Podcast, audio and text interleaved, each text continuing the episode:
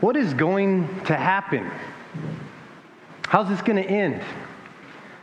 He had seen better days. He was trying to do his best. He's, he's in this foreign place, a place that he doesn't know. He's training, he's learning, he's trying to figure out these, these new skills, these new powers that he's been made aware of. But his friends are in trouble. They need him. But his teacher is telling them, no, you shouldn't go.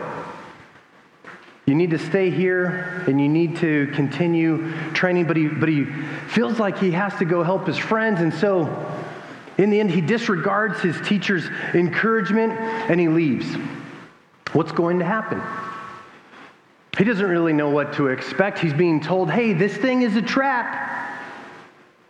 And eventually he is guided down to this kind of this really weird, awkward room and there, waiting for him, is his enemy. Man, it's now a showdown. It's time to face off. As this plays out, you begin to see, oh man, it looks like he's overmatched. What's going to happen? How is this going to end? And as we're watching this whole thing play out, we're right on the edge of our seats, and then these words hit us I am your father. Wait a minute, what? Wait, is, is Darth Vader really Luke Skywalker's dad? Man, I just didn't see this coming. Wait a minute, wait, wait. What, what, now all these questions come into our mind. Wait a minute, is, is he really his dad? What about Obi-Wan Kenobi? What did he say? And like, man, did Yoda know? I mean, like, I don't know, he's just in this other place. But like, what is going on? I mean, like, gosh, and then you're kind of like, wait a minute, if that's really is his dad, he just cut off his own son's hand. Man, apparently now my, my parents don't seem so bad. And, you know, then, then Luke Skywalker, he escapes. But we're left with all these questions as they are just kind of on a ship going through the galaxy. It's just like, wait a minute, what now? Wait, what about Han Solo? He's still trapped in, in carbonite. And, and hey, what, what, what does this mean for, for the Emperor and for uh, Darth Vader and Luke Skywalker and all of these things? And we're just kind of left with this cliffhanger. This, hey, there's more to come, to be continued. And in case you haven't wondered, this is Star Wars. And if you're like, what do I need to do now? I've never seen that. Now you know what the rest of your day is going to look like. but the, there, there's these things that, that a lot of happens in a lot of movies, these cliffhangers. I mean, what are some other big cliffhangers? You know, we could have some interaction here, some big cliffhangers that you could think of in a movie or in a story. What are some that you could think of?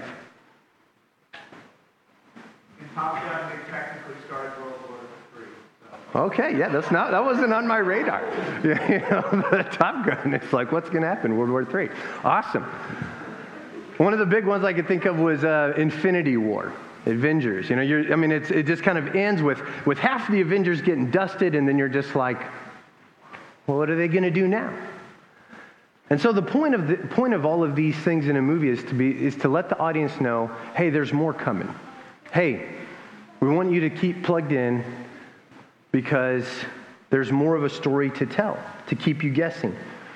But in those movies, you know, there is The Empire Strikes Back has Return of the Jedi. Infinity War does have Endgame. And here in Acts, we followed Paul, the apostle, all, all over the place. We followed him all, all, on these different islands. He's preaching the gospel. some people like him, some people don't. We follow him to Jerusalem. He gets the Jews uh, come after him. He gets put in prison, and then he, we follow him to Caesarea. He's there for two years. We follow him with the, all these conversations with Felix, with Festus, with Agrippa. He appeals to Caesar, and we follow him out into the sea and into these storms. And it's like, all right, hey, he's gonna he's gonna testify in Rome before Caesar and then we get to chapter 28, and it's just like, is that it? Wait a minute. This doesn't really seem very much of an ending here, Luke. I mean, you just kind of, were you running short on paper and pen, you know, ink, and you're just kind of like, well, let's just kind of wrap this thing up. There we go. I mean, what, what happens? Why does Luke end it this way?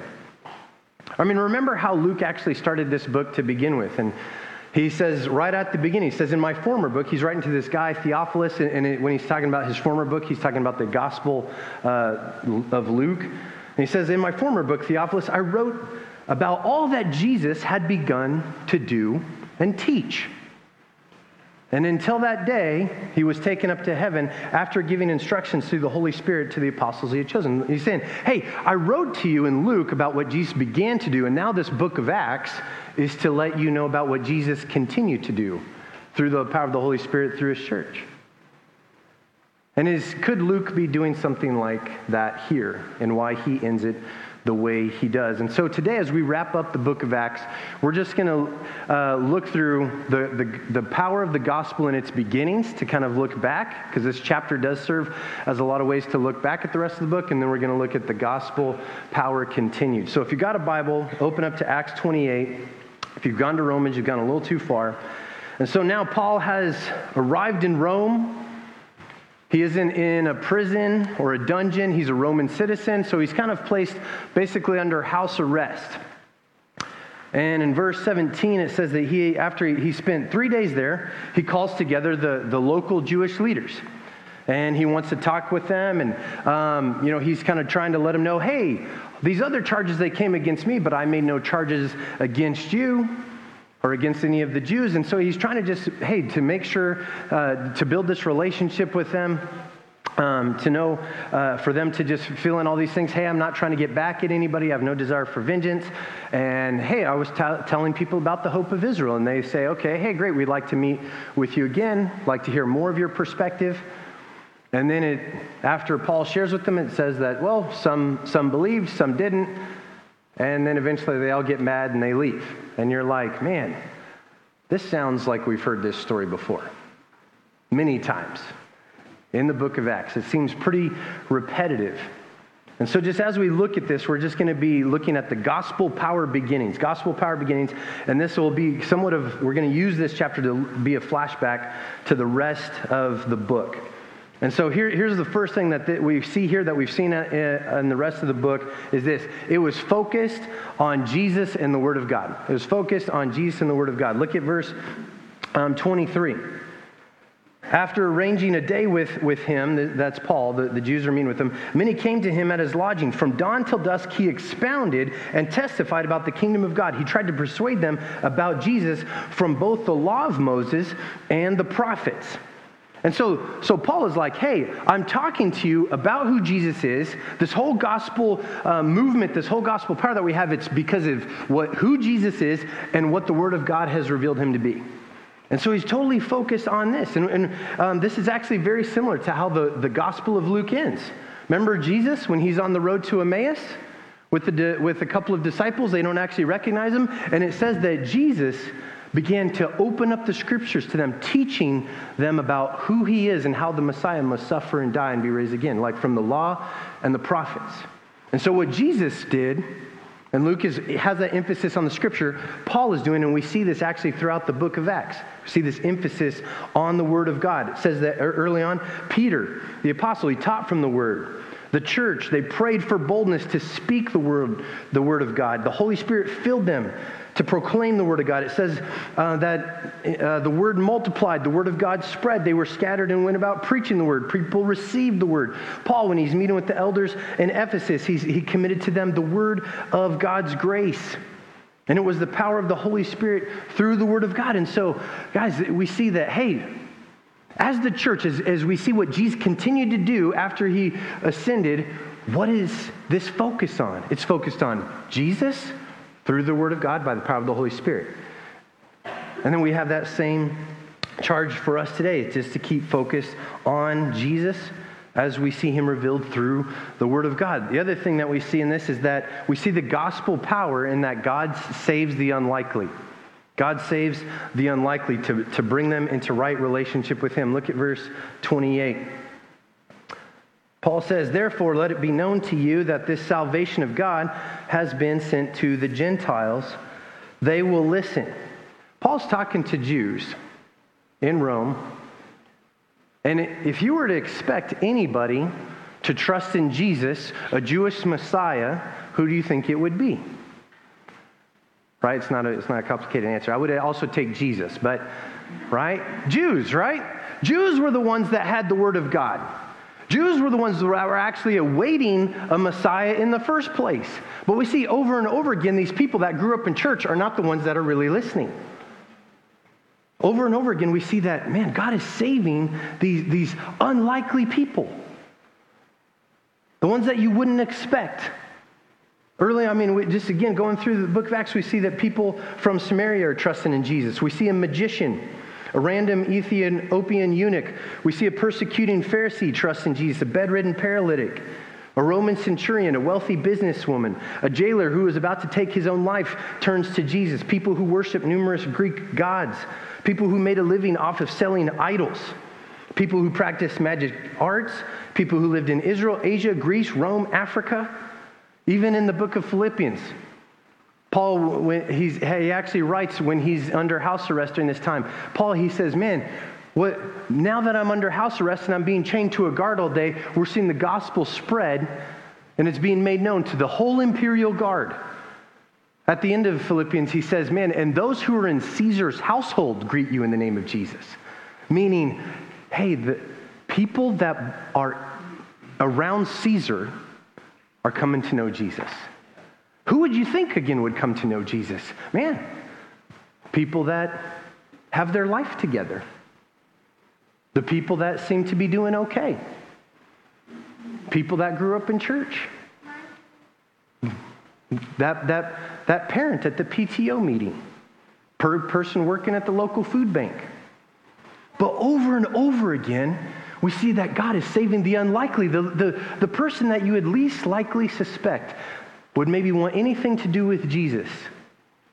Person that doesn't have their life in order, the person that's depressed, the person that, that is super messy and broken. And I think even many times in our own relationship with God, we think that God is only interested in us when we have our life together. Right? Man, my week was good. God, I did all my spiritual disciplines. Now God wants to relate to me. But over and over again, we see in Acts that, man, that's really not the case. That God is only interested in those who have their life put together. I mean, even in verse 31, what is it? Uh, or in verse 30, Paul stayed two whole years in his own rented house, and he welcomed all who visited him. Welcomed all. It doesn't say, and Paul welcomed all who voted like him. Paul welcomed all who thought like him, who thought about COVID like him, who thought about masks like him, who, who just agreed with him about everything, who had the same sports team, who made the same kind of income. No, it just says, hey, anybody that's willing to listen to the word of God, I'm welcoming all of them because Paul knows something that we've also seen throughout Acts is that, hey, what unites us is none of these superficial things that we tend to grab onto. What unites us is who God is and who he's made us. That we are all people made in the image of God, that are all broken, that are all sinful, that are all dead, but we all have the same Savior in Jesus Christ who saves us by his grace. And so, therefore, I could welcome you, anybody in here, because why? This isn't what unites us, Jesus is what unites us. Isn't that like Christ? Jesus welcomed all, everybody. I mean, if you think about it, if Jesus welcomed only people that were like him, then the thought would be, well, hey, are you perfect? Nope. Hey, are you totally like God? Not today, I'm not. Right? But Jesus is like, actually, you're actually you're really nothing like me. I'm perfect. I am fully God. And in me there is no darkness, but in you there is. Please come to me. So Jesus says, Man, come to me, all of you who are burdened and heavy laden. I will give you rest for your souls. Because you can't find that in yourself. And so we, we see that, man, God is welcoming all in this, saving the unlikely. And Paul even distinguishes, though, hey, you know what the difference is between people that maybe you think would trust in Christ and people that wouldn't? And he, and he says this here in this passage, and he, he quotes from Isaiah chapter 6, and he says this in 26 and 27. Man, go to these people and say, well, You will always be listening, but you're really not listening, and you're never understanding. And you're looking, but you're never perceiving, for their hearts of the people have grown callous, they've grown dull, and their ears are hard of hearing. Saying the people that are responding in faith are those who are listening, those who are not callous and dull of heart, those that are not prideful, those that are not looking to themselves for all the answers. Right? But the, they're the ones that are listening. But he's telling the Jews, hey, you're not listening. And, over and over again, we see in the book of Acts that the word of God, that God is revealing to himself, that he's speaking to people. And it pushes this question on us man, are you listening? Because every, pretty much everybody seems to be hearing, but not everybody's listening. Jesus can be right in front of you. His truth can be being shared to you. His love can be, be being shown and poured out to you, and you could miss Jesus because you're just not listening. That's just a question I have for you, man. Are you really listening to God? Are you listening to, to Him revealing Himself to you? Are you listening to the gospel? Has your heart become dull and hard? Because, I mean, hearing the word of God is always going to cause a response from us. And the same sun that melts ice hardens clay. I think just a question, man, is like, hey, what, what is the word of God doing? Is your heart melting? Because, man, God, I, I want to just receive you. Or is it just becoming hardened clay? It's like, no, I don't want anything to do with you. And I just want to encourage you, man, like right now, if you're like, yeah, you know what, that has been me. I just really wanted, I haven't been receiving the word of God. I don't, I haven't received Jesus. And I just say, hey, whatever it is that you're past, whatever's going on in your life right now, Whatever it is that you think that you've done, whatever it is that you you maybe think that God really thinks of you, man, the book of Acts is telling you, hey, God saves the unlikely. God could save you wherever you're at. He's welcoming all. And if you don't know Jesus, if you've never trusted him as your Savior, man, turn to Christ today. You could be saved. It's not because of anything that you've done. It's not because your life is in order. It's not because you have everything figured out. It's not because you think you're a good person or you haven't done any of these really bad things. It's because of none of that. It is totally because Jesus said, hey, that they deserve death. They deserve the sin, but I'll pay for their sin. And he died in our place. And so I just encourage you, trust in Christ. And so we see we see the focus on Jesus. We see the focus on, on his word, that he saves the unlikely, and we see gospel power in that he uses the unlikely. I mean, well, you kind of get to the, the end of the book of Acts and you think, man, Paul's a stud. And I mean, I don't know if you guys think it, but I read these stories and I'm like, man, I don't feel like I'm like Paul at all. I mean, he just seems awesome. And I'm like reading about it, how awesome he is. But if you remember, I mean, who was Paul in the beginning? I mean, he was a guy that was going door to door, dragging people out of their homes, dragging people away from their families, and persecuting people. I mean, if you're like looking at that guy and you're like, oh, that's the type of guy that God's going to use. You're, th- I mean, no, none of us are thinking that. You're like, man, that's the type of guy that I would like God to punk, take care of. But we see this over and over again, just, just in, in how all of this goes on in that, that, that God is using the unlikely. I mean, look at Peter. Look at all of the apostles. They're fishermen, a tax collector who everybody would have despised. Some guy that's just, you know, a zealot, you're like, I don't know what that is. You know, I don't know, he's just passionate about stuff. you know? Thomas the doubter. Even, even the, the, the Jews refer to these guys, man, they're just un, they're uneducated, ordinary, common people. God's using them.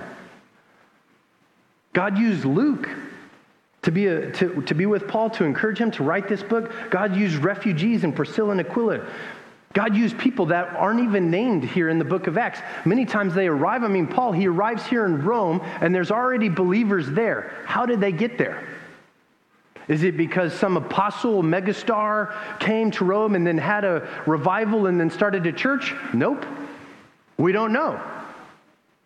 But it is really just some person some business person, some farmer, some merchant that just came to Rome, shared the gospel, and God worked through them. And you see that multiple places, just these nameless people. God works through ordinary people to do his extraordinary work. And it just shows that the power of the gospel is not in us. It's not in how in these, you know, superstar preachers.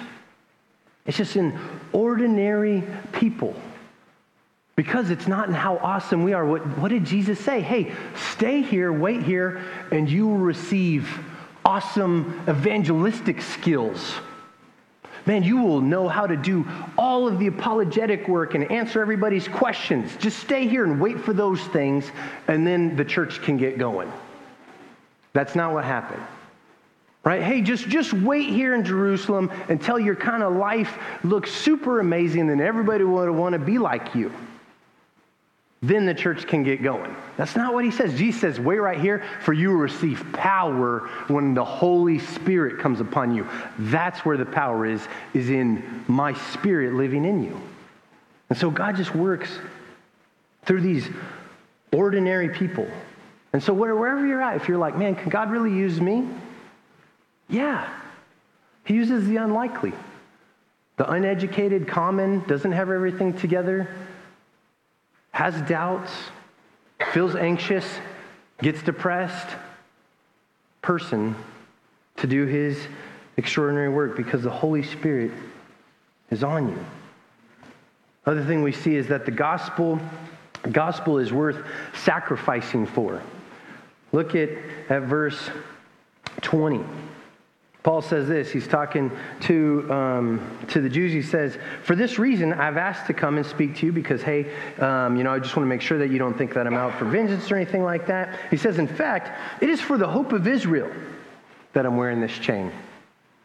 Hey, you want to know why I'm, I'm under house arrest? You know, you want to know why I'm doing all of this stuff? It's because the hope of Israel. It's the hope of the world in Jesus Christ.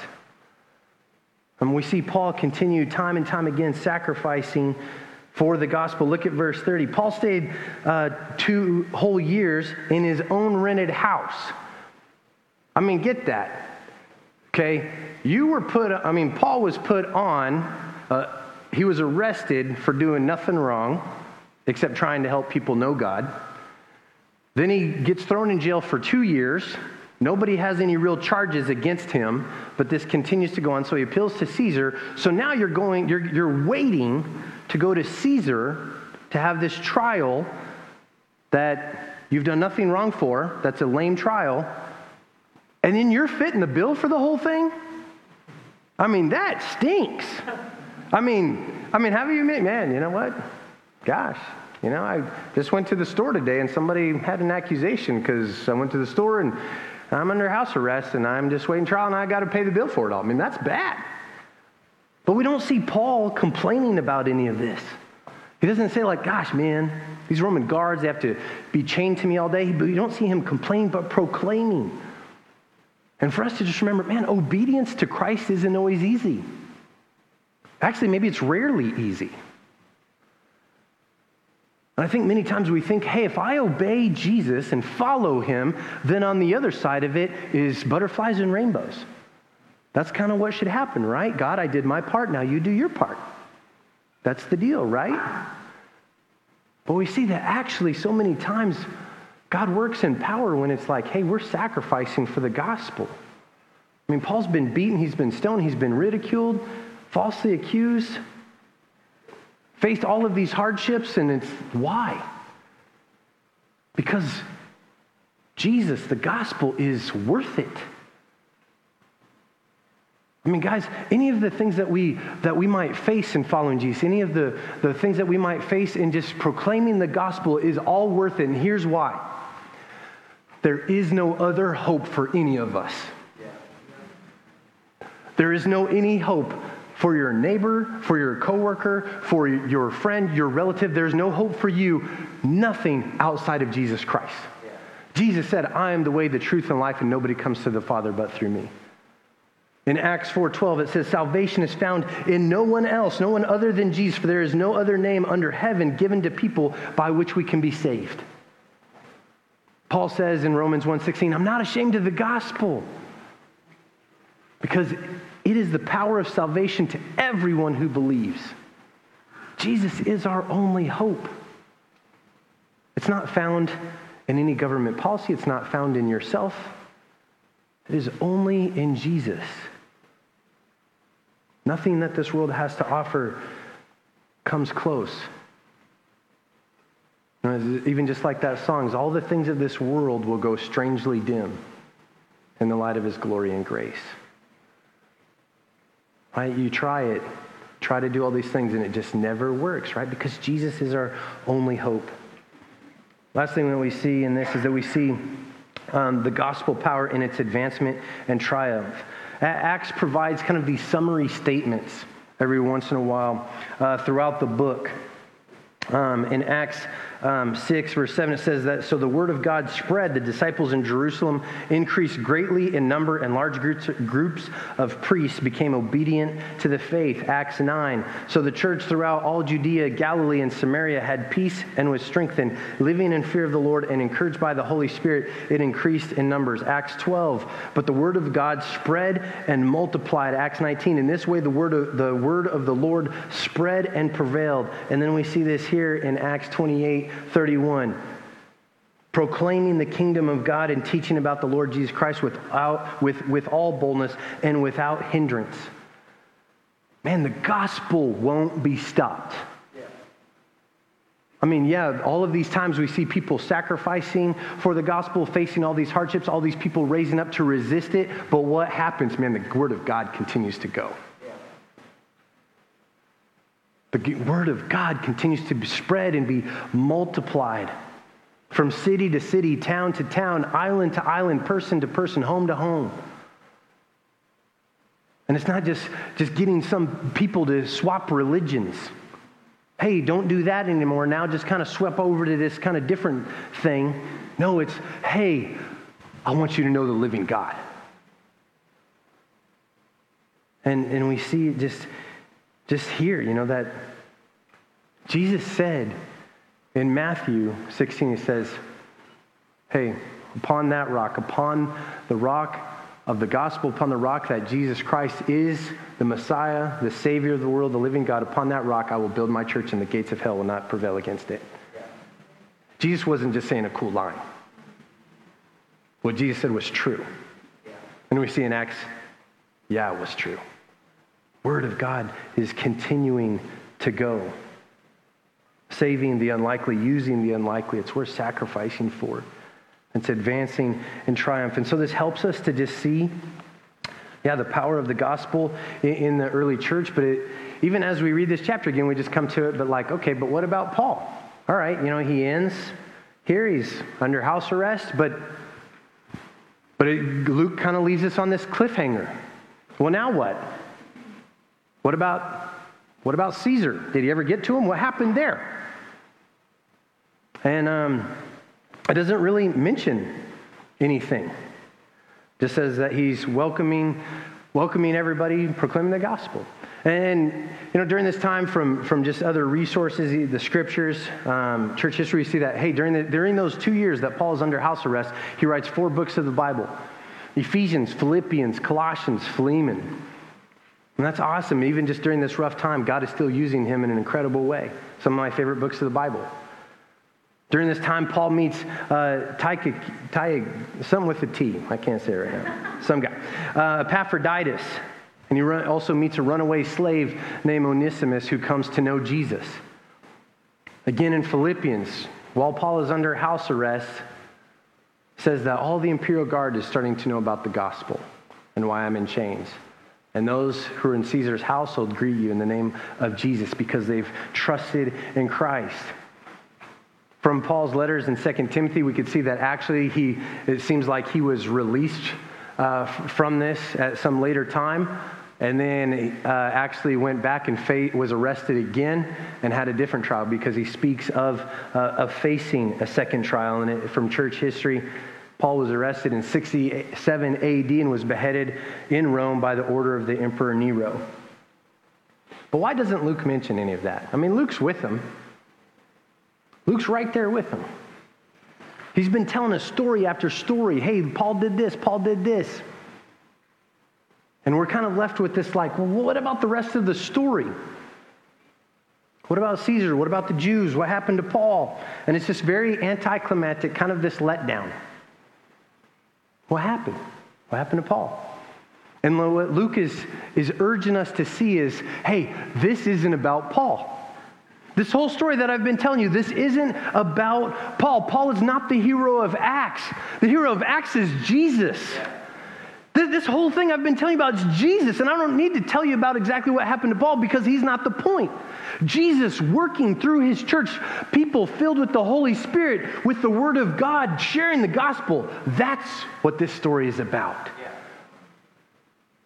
The book is not, the book might be finished, but the mission of Jesus isn't. And that's just the that's the point. Gospel power continued. To be continued. Guys, Luke is inviting us to ask that question. Well, well now what? What what now? And Luke's answer is there's still more to come. There's still more to come. You reading this book, not just what is Paul, God going to do through Paul, now I want you to ask the question what is God going to do through you? What does God have in store for you? What does God have in store for his church as it continues to proclaim? Because here, the gospel cannot be stopped. What Jesus continued to do. And so we're, we're invited into the next chapter. I know some of you, but hey, but Ricky, that's, that's all awesome. Thanks for the pep talk. Yeah. But man, I'm not really good at sharing. I, I don't really know how to share the gospel super awesome. What about that? What if, what if somebody you know, ask me a question and I don't know the answer to that. And just like we see here in Acts, it isn't your power. It isn't the polish of your presentation. It's the Word of God, the Holy Spirit working through you. Acts 1 8 right? You will receive power when the Holy Spirit has come upon you, and you will be my witnesses in Jerusalem, Judea, Samaria, and to the ends of the earth. These aren't just some stories that we're reading about that happened a couple thousand years ago, and it's like, cool. They were filled with some awesome Holy Spirit, but it's totally different today. No, it's the same word, it's the same gospel, it's the same Savior, and it's the same Holy Spirit that fills us, that works through us. And, and, I think sometimes this other questions like, man, but hey, that's awesome. But what about this, this person, this person, man? Gosh, is God really going to work in their life? I mean, I really want him to, but man, can he? Will he really work in their life? Man, we just saw God saves the unlikely. People that you would never suspect, people that have that you would just think, gosh, they probably want nothing to do with God. God saves a bunch of weirdo people. And he's still doing that today rescuing people, redeeming people, bringing them to himself, adopting them as a son or a daughter. People that are broken, people that are messy, people that are addicted, depressed, lonely, people that grew up in church and never set, set foot in one. Man, if you're wondering, man, gosh, this, this, that sounds all great. Now, hopefully I'll see that happen. But man, can God really use me? I mean, like, I just don't know. I'm a nobody. Man, God uses the unlikely. He used Paul. He used Peter business people, all that, you know, he uses the unlikely, people that are just teachers, stay at home parents, students, dropouts, people without a degree, people that are blue collar, white collar, people with hurt, people with pain. He's using people. And we're just all imperfect people looking to a perfect Savior. God uses you. And I and I get, you know, I, I get it. Even, even as I say this, you know, it's like, hey, that's, that's pretty cool, but man, gosh, pursuing people that don't know Jesus, that's hard. Inviting people into your home, inviting people into your life, having these conversations with people, loving on people that are sometimes hard to love, man, that's, that's inconvenient. It's tough. And I'll admit, I don't always like it.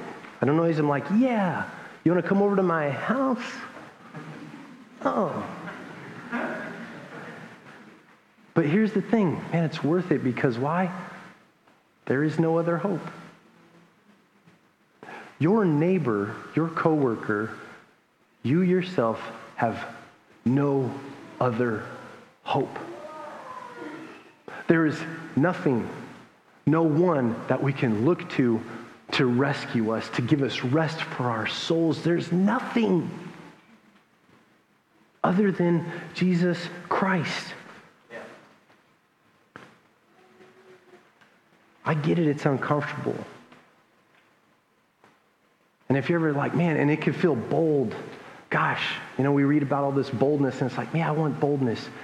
And if you're ever just wondering, like, gosh, I don't know about that, one, ask the Holy Spirit for help, ask God for help, but then also, even just remember, I mean, like it ends the chapter, Paul was proclaiming the word of God with all boldness and without hindrance. And just remember, man, Jesus came to you with all boldness and without hindrance. He didn't let anything hinder himself coming to you. You were lost, you were dead. He's like, man, I'm not going to let anything stand in my way. And we ask this question sometimes just who is your one? Who's your one person in your life that maybe doesn't know Jesus that God's placed you in their life around them to maybe share the love of Christ with? To be a friend, to build a relationship, to pray for, to share what Jesus has done in your life? Who's your one? The gospel movement doesn't stop in Acts, but it continues through us, through you. It's not, yeah, the book's done, it's the end, but it's not the end of what Jesus is doing. Right? And I, you know, I think sometimes we could just, we turn on the news and it's all this amazing stuff. Right? We, we turn on the news and it's just like, man, I don't know. What's going on? Man, is God really at work? Is God really doing anything? Does God really care? Is God still pursuing people, really? And here I just want to tell you I know that He is, and I want to tell you why.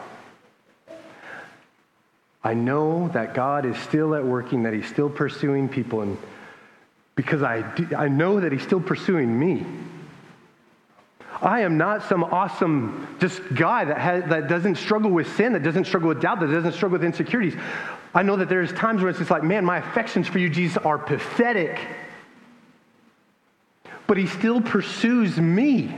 He's still coming after me, revealing himself to me. Man, Ricky, I love you, Ricky. Gosh, do you know what I think about you? Man, I've made you completely my son, completely not because of anything that you've done, Ricky, but because, man, you're my boy and I've saved you. And so come to me now in the name of Jesus, not because of your great week, but man, God, and I, I know that God is still working in me, still pursuing me. And if He's still doing that for me, surely He's still doing that in this world. Surely He's still doing that in the people in your life and the people that are around you. He's not done, He's alive and He's at work. Church, let's just hop in with what God is doing, our good, great God that is just trying, because we have the same Savior that they did in Acts. We have the same Holy Spirit. We have the same Word of God, the same gospel. And He is alive today. Let's pray. Heavenly Father God, Lord, we thank you that you are not done. We thank you, God, that, that you are pursuing us. Lord, that, that you are at work, and no matter how crazy this world seems, we could totally get caught up in just all the just the junk and the mess. But Lord, you're alive. And Lord, help us to not feel like we're some sort of like way less than than Paul or way less than the church back then. Lord, we you have given us everything that we need your spirit, your presence, your power. And, and Jesus, you promised that, and I, lo, I am with you always, even to the end of the age. All authority in heaven has been given to us, so therefore go and make disciples of all nations, teaching them to obey everything I've commanded. I'm with you. And so, Lord, help us to cling to that truth. Help us to cling to those promises, Lord, because you are alive and you are working. We ask this in Jesus' name. Amen.